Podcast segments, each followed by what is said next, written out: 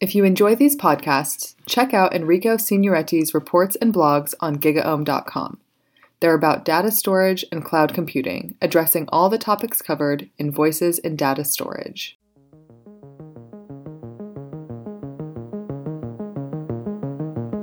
Hi everybody, and welcome to Voices in Data Storage, brought to you by GigaOm. I'm Enrico Signoretti, your host, and today we will talk about uh, one of the most interesting topics now in the data center, I mean, ARM C P Us. I know uh, everybody thinks, oh, we talked about ARM C P Us several times in the past and it never happened. To help me on this topic, I invited uh, John Goodacre, uh, C T O of Bamboo Systems. He is, uh, um, his company is working on ARM systems, so he will help me to talk a little bit uh, uh, more in detail about why ARM is uh, going to become uh, stronger and stronger in the data center. Hi, John, how are you? I'm very good, thank you. It's great to be here, and hopefully we'll talk around that big question, why ARM in servers? So, yes, in fact, we... No, very well, ARM C P Us. I mean, uh, from the Raspberries, this very small computer that kids use for uh, for learn uh, uh, how to code, uh, phones, everything in the in the industry is now um, powered by ARM C P Us. So they they are cheap. The architecture is simple. There are these uh, systems on a chip that makes uh, everything easier for the. Uh, for the hardware builders, but actually in the data center, you know, uh, we never seen them as, you know, the central C P U of servers. Maybe in other devices like switches or um, even uh, storage systems sometimes, but never as uh, a C P U. Why this? Well, maybe I'll just give you a bit of background f- first in terms of where I'm coming from. So uh, obviously I started Bamboo Systems as Kaleo about four years ago, but prior to that I had actually worked at, worked in ARM for what, nearly eighteen years. So I was I, I was uh, key instrumental in actually uh, designing and delivering the first multi-cores. Uh, a lot of the newer technologies that we added in, in, in ARM to be able to make the instruction set of ARM actually be able to support the workloads Uh, for, for for server applications. So, you know, in essence, I'm talking from a hardware side, but I've also obviously had a lot of uh, effort in, in, in software as well, where I was actually uh, one of the group managers at uh, Microsoft over in Redmond uh, doing Exchange Server. So I've managed to bring a hardware and software view to the question, why ARM servers? So if we if we look at really, the, there's two sides to it. There's the hardware, the chip, and the architecture around the chip, and then there's the software ecosystem. Now, clearly, if there isn't a piece of hard, a piece of software that can run on that hardware, then you're not going to see that hardware adopted in, in the end solution. And, you know, in reality, that's been, you know, the, the, the promise of uh, ARM in servers for many years, that it's needed the ecosystem.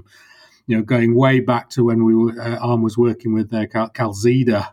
Uh, they were an adopter of a processor that I was uh, designing at the time. That there basically wasn't an ecosystem. Okay, you know, uh, you know, the operating system had only just adopted multi-cores in that regard, and the distributions hadn't gone mainstream. So, in essence, there wasn't any software, and and obviously, Calxeda did a great job along with ARM's uh, partners in, in in terms of uh, the uh, Linux side to, to to start a fledgling e- ecosystem. So I'll go back to, if I may, the, the, the ecosystem story later, but at first uh, I go back over to the hardware side. Now, obviously, when, when sat in ARM saying we need to support the uh, ARM server uh, market, your customers are really the silicon manufacturers, okay, the guys that build the chips. ARM doesn't actually build chips themselves. They uh, design things that can work for the manufacturer to build a chip. Those chip guys then go after O E Ms to put them on boards, and the board people put them in boxes, and the box people take them into channels, and the channel people actually start buying servers and deploying them in data centers. So there's actually a very long path and a lot of different technologies to change basically what is fundamentally changing the instruction set of a processor. Now, building a chip, uh, you have a lot of design choices to make. And uh, the market at the time, and we're talking quite a few years ago, if not a decades or over a decade ago, people considered a chip to be something that a workstation could deliver and deliver a lot in one space. And they obviously built and followed uh, the incumbents, Intel and A M D at the time, primarily in terms of building a chip or trying to build a chip that could fit in the sockets and the space that you see uh, in the boxes and the per- circuit boards that people design for traditional servers. Now, at that point, you're basically doing a head-to-head competition with uh, somebody or an architecture that, you know, in essence owns the market. And it's a very difficult competition at that point. If you're being measured on your single thread performance, you're being measured on, are you delivering the power envelope that that design needs? And in in essence, there's been a, a lot of very expensive attempts at doing that. You know, these designs of these chips can easily go into the hundreds of millions of dollars. And, you know, Intel has huge experience, as A M D, A M D does, is to optimizing that silicon to make it cost effective. So in essence, a lot of the earlier ARM chips were trying to go head to head Uh, in a in an environment where the instruction set gives you a few tens of percent uh, power benefit and the ecosystem wasn't mature. So really that was, has been the landscape until the last few years. So just to recap a little bit, I mean, on one side we had uh, uh, the lack of an ecosystem, okay? So major I S Ps Um, work it with Intel directly to uh, to be supported. I mean, Microsoft and uh, and uh, Unix uh, uh, operating system and so on. Maybe the ecosystem is uh, matured with uh, you know more enterprise adoption of Linux and uh, uh, open source in general, uh, so that uh, software can be ported more easily in different uh, architecture. And on the other side, I mean, the data center was, uh, you know, designed around uh, a single architecture, maybe two competing architecture, but very similar architecture, A M D and uh, Intel uh, C P Us mostly, uh, ju- just to, to have an idea. So that there is actually no space for a third player. This is what you're saying, right? Yeah, what I'm saying is if you don't change, if you're trying to go head to head with something that's so uh, ingrained and accepted and mature, it's a very hard battle. And I think that battle is what we've uh, seen happening until the last few years. And that's where we've got, you know, if you like, a graveyard of chip manufacturers that didn't didn't get their chips into uh, into the end customer hands. Now, clearly, you know, that hasn't stopped the ecosystem maturing. And it hasn't stopped the uh, larger vendors saying, actually, there is benefit for us taking some flexibility out of Uh, the ability to use ARM. So what we're talking about there is, you know, uh, if if if you look at, you know, what a system looks like from O E M today, they're pretty much standard. They have some disks at the front, they have some hot C P Us with memory at the side, and you have basically a power system connecting and supporting that. That's pretty much standard architecture for everything. You want to buy a server, you buy one, and then you want two, you buy two. You know, there's nothing uh, inventive about how you can deliver and change that market. You know, as a, as a corollary, you know, you, we, we saw Intel trying to bring its architecture into the work, the environment of mobile, and it's well reported that they were spent, I think, about six billion dollars trying to do that. And again, they did it in a way that was a head head. head-on competitive situation. They said, look, our chip is just as low power as the ARM one.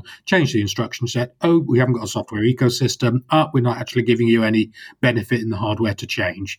And and and really, that's that was the the history of the early history, I should say, of our ARM in servers.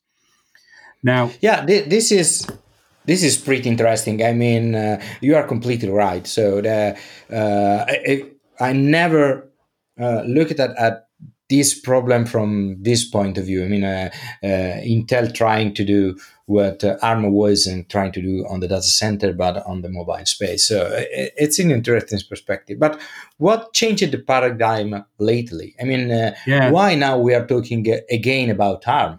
Well, well, what's changed is that you've start people have started to realize that actually, if I adopt the current architecture, I've got very little space to innovate. Okay, now the, there's huge power problems in the data center, and the innovation sort of moved off looking at ARM, and it moved on to the sort of the power unit efficiency, the P U E. So how efficient can I make the delivery of my power for a performance ratio? That obviously drove a lot of the consolidation into the cloud. It also drove the cloud to look at new ways of cooling and the overheads. That has sort of slowed down now. People are basically, you know, in a within the single digit percentage of parity on terms of that of that ratio. So they have to start saying, well, how can I innovate beyond now to continue this progression? You know, Uh, megahertz and Moore's law, as we call it in the industry, in terms of just getting something for nothing, uh, has gone as well. How do I innovate? And the answer is, well, I can't innovate if somebody's giving me a predefined, well-ingrained platform. Okay, so if I all I can do is buy a chip that's got a couple of few memory interfaces on it, lots of C P Us in it, and a P C B design that's fixed, that goes into a fixed chassis, there's not a lot of space for the, for that innovation. So what we've really got now is, a, or have had for a few years actually, is an environment looking for innovation. And clearly, if innovation can be done from the chip design up, that's what we're seeing. So we've seen that initially, uh, obviously the big move was the initial uh, Amazon A one instances using their initial Graviton core that basically said, look, there's enough ecosystem now that makes it what makes it worthwhile to do something, and I have now the flexibility of adopting the ARM architecture to build a system that looks different to what I've got, and hence deliver the value propositions that are required to to, to not go head head to head with with, with the existing uh, approach. And so you're saying uh, somehow that uh, you know hyperscalers, big cloud providers, and uh, uh, all these kind of uh, players uh, wanted a, a better architecture. I mean, uh, they started doing projects like the Open Compute Project, for example, and many other similar things. Uh, initiatives in uh, to to drive you know a change that was uh, instrumental for building their own data centers first, but actually uh, it's a, a wave of innovation that is uh, somehow um, touching uh, all the rest of the industry, right? Yeah, that's right. So if you, if we look at you know the single thread improvement in the C P Us that we've had from you know. Uh, the x eighty-six architectures, other than some really good work recently from uh, from Epic in terms of their uh, chiplet approach, the, what you get from that socket hasn't really changed. So how does a customer follow what they used to do, which is basically doubling everything every couple of years, without the flexibility to innovate? So O C P, again, great, great one that has hit basically how I can do the P U E efficiency to, and get that modularity, the open source hardware, I think they call it, in terms of plugging things in. That was a, that, if you like, is the infrastructural innovation area that's coming out of the, the guys trying to get more for less. And then obviously starting to look at, well, actually, ARM gives me the flexibility to do things differently. Let me go and either build chips, assemble chips on boards differently. But basically, you know, I, I need to innovate. To be competitive, I'm going to have to innovate because I need to do more. And I can't afford to just keep doubling my costs every time I deliver twice as much. Uh, this actually makes me think about a lot of things. I mean, first of all, uh, architecture are changing, as you said. Uh, there are new architecture based on different uh, uh, coprocessors or accelerators. And uh, maybe the role of the C P U uh, in the server is changed a little bit. And uh, at the same time, Uh, as you said, there is a need for, for change because uh, all these guys want uh, to to have uh, uh, specialized uh, compute uh, instances for their customers. So uh, instead of slicing and dicing uh, an Intel C P U, maybe you can have a better use of smaller C P Us that can work in parallel, uh, better in parallel. Uh, am I right, or uh, am I going well, uh, towards the Yeah, you're the definitely wrong hitting one of the other areas of innovation. And like I say, you know, with O C P and infrastructural innovation, system architectural innovation, here you're talking about basically general purpose processing and accelerator-based innovation.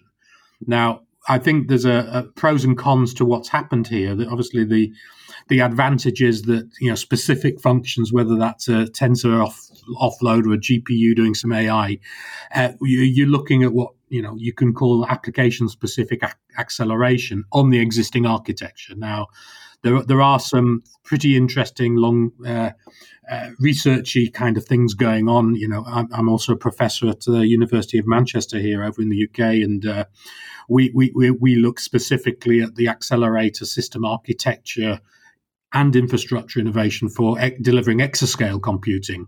Now, that actually uses ARM processors as well and accelerators. So, you know, if you like to start adopting and having all of these different avenues of acceleration, it is good, and it's good for everybody. Now, the specific one that you mentioned, well, if I've got an accelerator, I don't need a C P U as big, is an interesting uh, observation, I think, for certain markets. Okay, so there are certain characteristics of certain apps that say, actually, if everything's just streaming through my processor and my host is just doing some little bits of control, why am I putting a very large hot processor next to my accelerator? And I think we see that a, a little bit uh, reinforced recently by the uh, NVIDIA ARM announcement that ARM, little smaller ARM cores will be able to drive the NVIDIA, NVIDIA accelerators.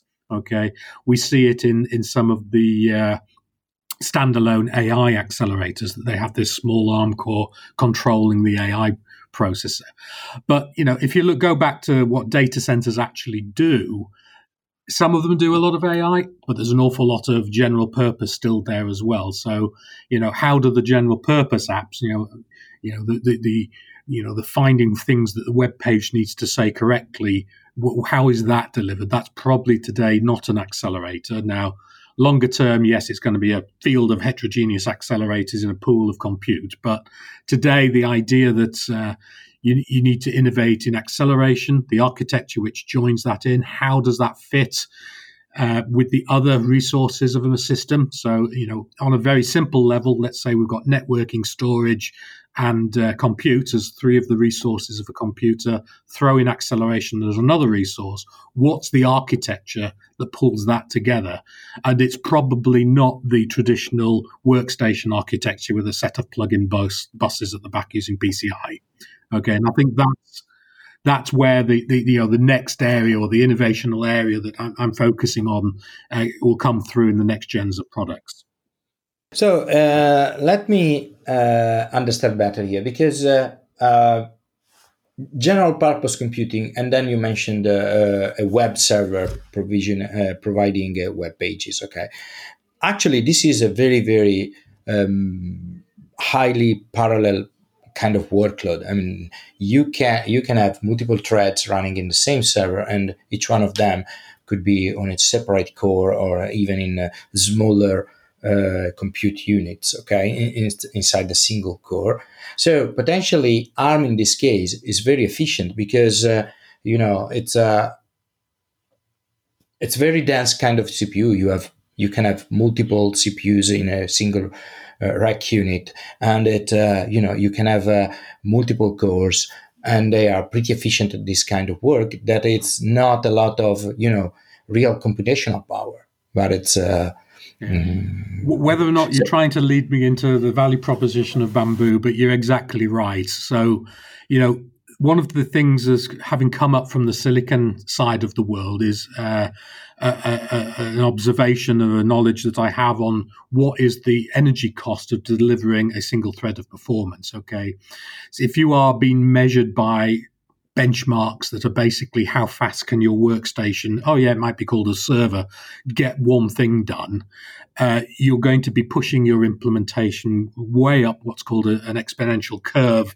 in terms of your, your your your power efficiency for that performance. Now, clearly that is the curve that uh, uh, you know the the x eighty-six guys have had decades uh, doing really well at. And what has been the consequences of that is that the software community, as they drive towards, you know, containerized or virtualized works, works workloads is basically taking what has been designed as a, a high-performance processor and splitting it up, using software to split it up and divide it down into lots of small units, which are better matched to the to the uh, what what's called a scale-out activity of a data center. So, you know, if you, for example, if you if we look at the uh, curve for a typical processor and you back off your implementation, even only thirty percent on your single thread, you can, you can more than double uh, the amount of uh, throughput you can get from uh, two devices rather than that one uh, fast device. So at that point, you know, yes, t- taking the flexibility of implementation choice that you have through ARM, not going from that higher single thread, which, like I say, is, is the thing that's being measured at the moment, and saying, actually, I want to do lots of threads, lots of things that are potentially not even related to each other, and just answer that as a pool. So back off a little bit, lots of consequential uh, effects of that, but you still get your aggregate performance that is significantly higher than you can get using devices which basically have been tuned to give you the maximum single thread. But uh, um, I don't know. I don't want to be the advice advocate here. But uh, if I look at the design of modern x eighty-six servers, there is a lot of bandwidth available for the C P U, uh, you know, uh, bus, uh, uh, so RAM bus, and the, the P C I connections and everything. Okay, and uh, and this is a standard design. So what is happening in the ARM field to get this kind of throughput, so in this kind of uh, Ethernet uh, uh, connection that are in the range of uh, one hundred gigabit now? So this is a massive amount of data that flows in and out from the server. Yeah, so again, to, if, if you are moving your processor up the trajectory of trying to get more and more high-performance processing in one space, you've got to try to bring up the, the interfaces around it. So, you know, The the problem that you've got to come into the physical implementation of that device. Now, the industry has just moved to a point of being able to implement eight memory controllers, okay? Historically, you you, you had two and four cores, so you had fifty percent of a memory controller per thread. Today, you're looking at devices that have sixty-four, or I think I was reading the other day, there's one that's coming out with eighty cores on it, but they can only have eight memory interfaces. So there you have a tenth of a memory interface. So yes, it's a lot, but you've now got huge contention from lots of threads that are in aggregate are actually getting less performance individually than they would if they were on a eight or sixteen core system with four memory interfaces, which would have given them twenty-five percent of a controller each. So, you know, you've got to look at the, the bottlenecks and the constraints that you put around that architectural approach, when actually the applications don't need it. What the applications want, if you can give them one core and half a memory controller each and just linearly scale that up to, you know, a, a million cores, why why would you want to push your cost and basically the complexity of your solution? Because, you know, supporting something that has may, eight memory interfaces ar- around it is actually quite hard to implement and very hard to cool. So that pushes the cost up of supporting that, while in essence it doesn't deliver you your your, your uh, data center workload scalability efficiently. You know, you've got software partitioning, you've got hardware contention, and you're ending up basically not being able to scale the uh, the, the the thread to memory bandwidth ratios. So we talked uh, uh, about ARM architectures in general, how they fit in the modern data center. We didn't uh, talk yet about Bamboo Systems. So what what is the role of Bamboo System looking at this kind of paradigm? Yeah, so so Bamboo uh, obviously worked with the, the, the realizations that we had in terms of that scale-out requirement versus the difficulty uh, that you would have if you went after a headlong, you know, single thread competition, and said, actually, you know, especially with things like the, the the the containerization, the Lambda function, all of these ideas that software today is going very modular, because that's the only way that they can build and manage very large systems, is to really understand the interfaces and communication between them and deliver a platform that can, you know, do that back off of, you know, twenty, thirty percent on the design characteristic, pick up commodity ARM chips to be able to deliver that data point. So we don't need to be dependent on a high-performance chip to, to deliver the equation. It then can be implemented not as a single server. So the idea that one chip or one one NUMA chip or chip becomes the server and then it's standalone, people are not delivering data centers with one server in them. So, you know, don't put all the support infrastructure around supporting a single chip, put it around groups of chips, cl- mini clusters of chips, and then basically be able to use that, the lower in thermal densities, and then be able to deliver very high scalability. And one of the things uh, we did uh, earlier in, in the life of the company was actually build, you know, some pilot type platforms. Uh, we put uh, in that regard, we put one hundred ninety-two eight core ARM servers, each having their uh, memory four, well, two memory interfaces on them in a single uh, three U of rack space. Okay, so in aggregate, what we were seeing is that that box, that three U box, was being able to deliver web traffic ten times uh, higher than, than the, the the equivalent. Uh, sorry, in an equivalent space that would take ten times of uh, using traditional solutions. So, you know, our three U box was like thirty U, so, you know, in that regard. And when we put the power meter on the wall, it was actually doing it in four times less power. Okay, so for top level, how much does that level of throughput cost?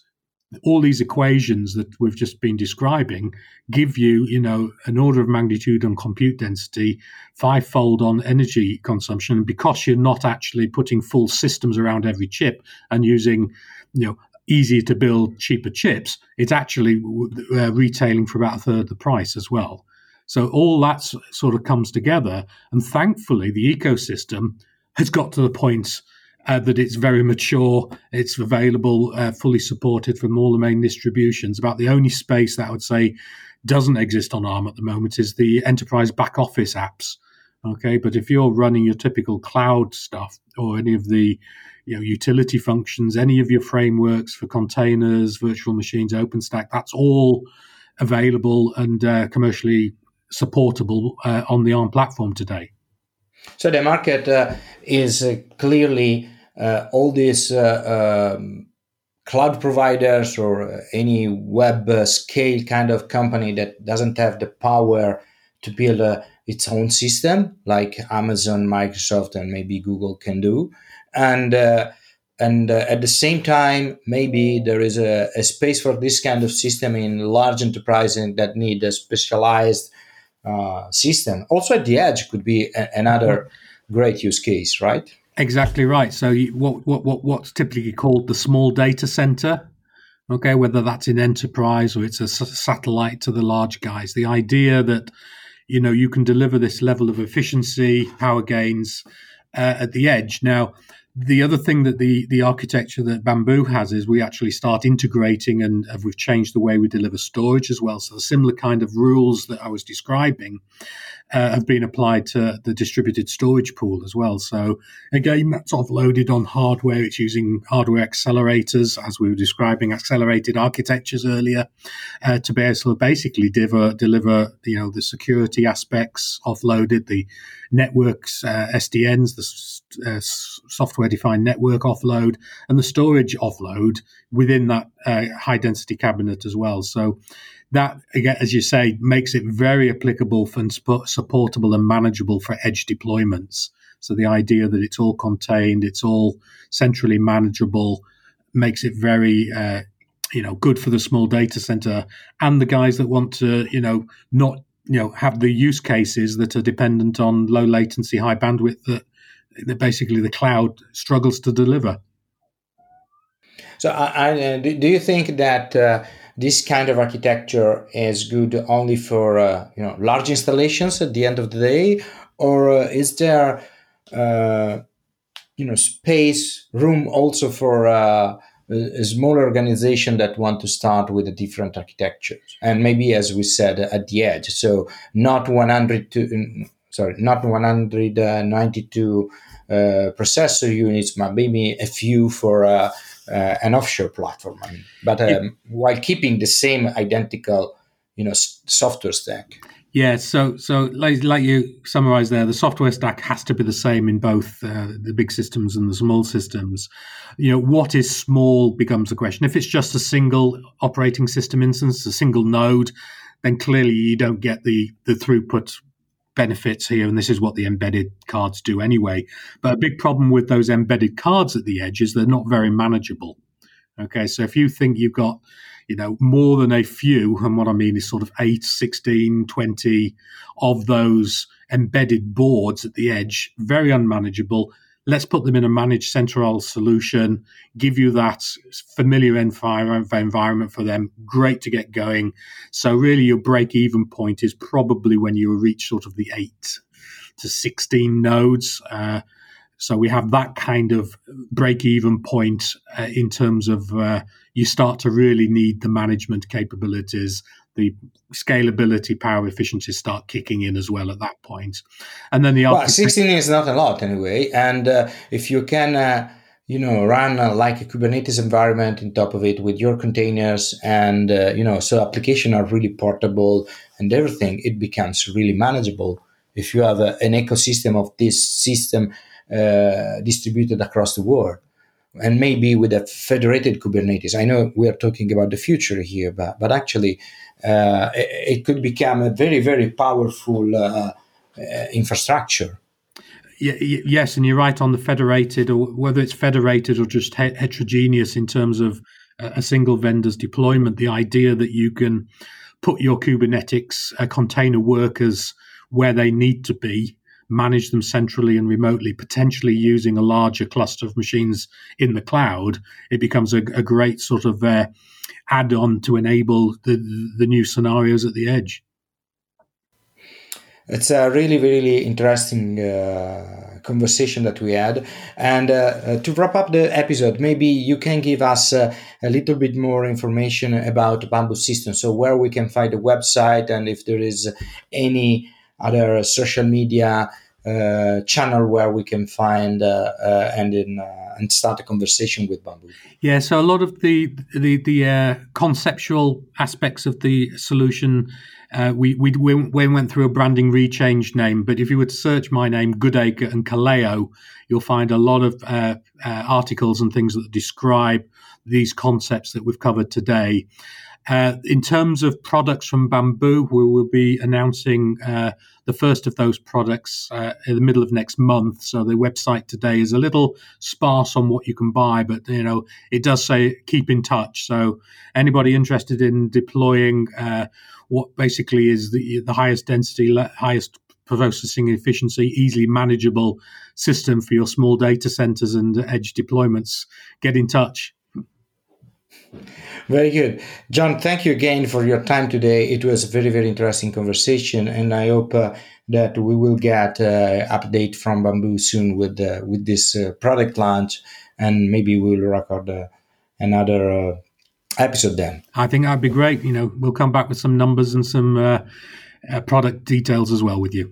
Thank you very much. If you enjoyed this episode of Voices in Data Storage, please check out the other ones. Unstructured data management is the focus of a report Enrico wrote for GigaOm Research. To find out more about how data storage is evolving in the cloud era, download the single report or subscribe to GigaOm Research for future forward advice on data-driven technologies, operations, and business strategies.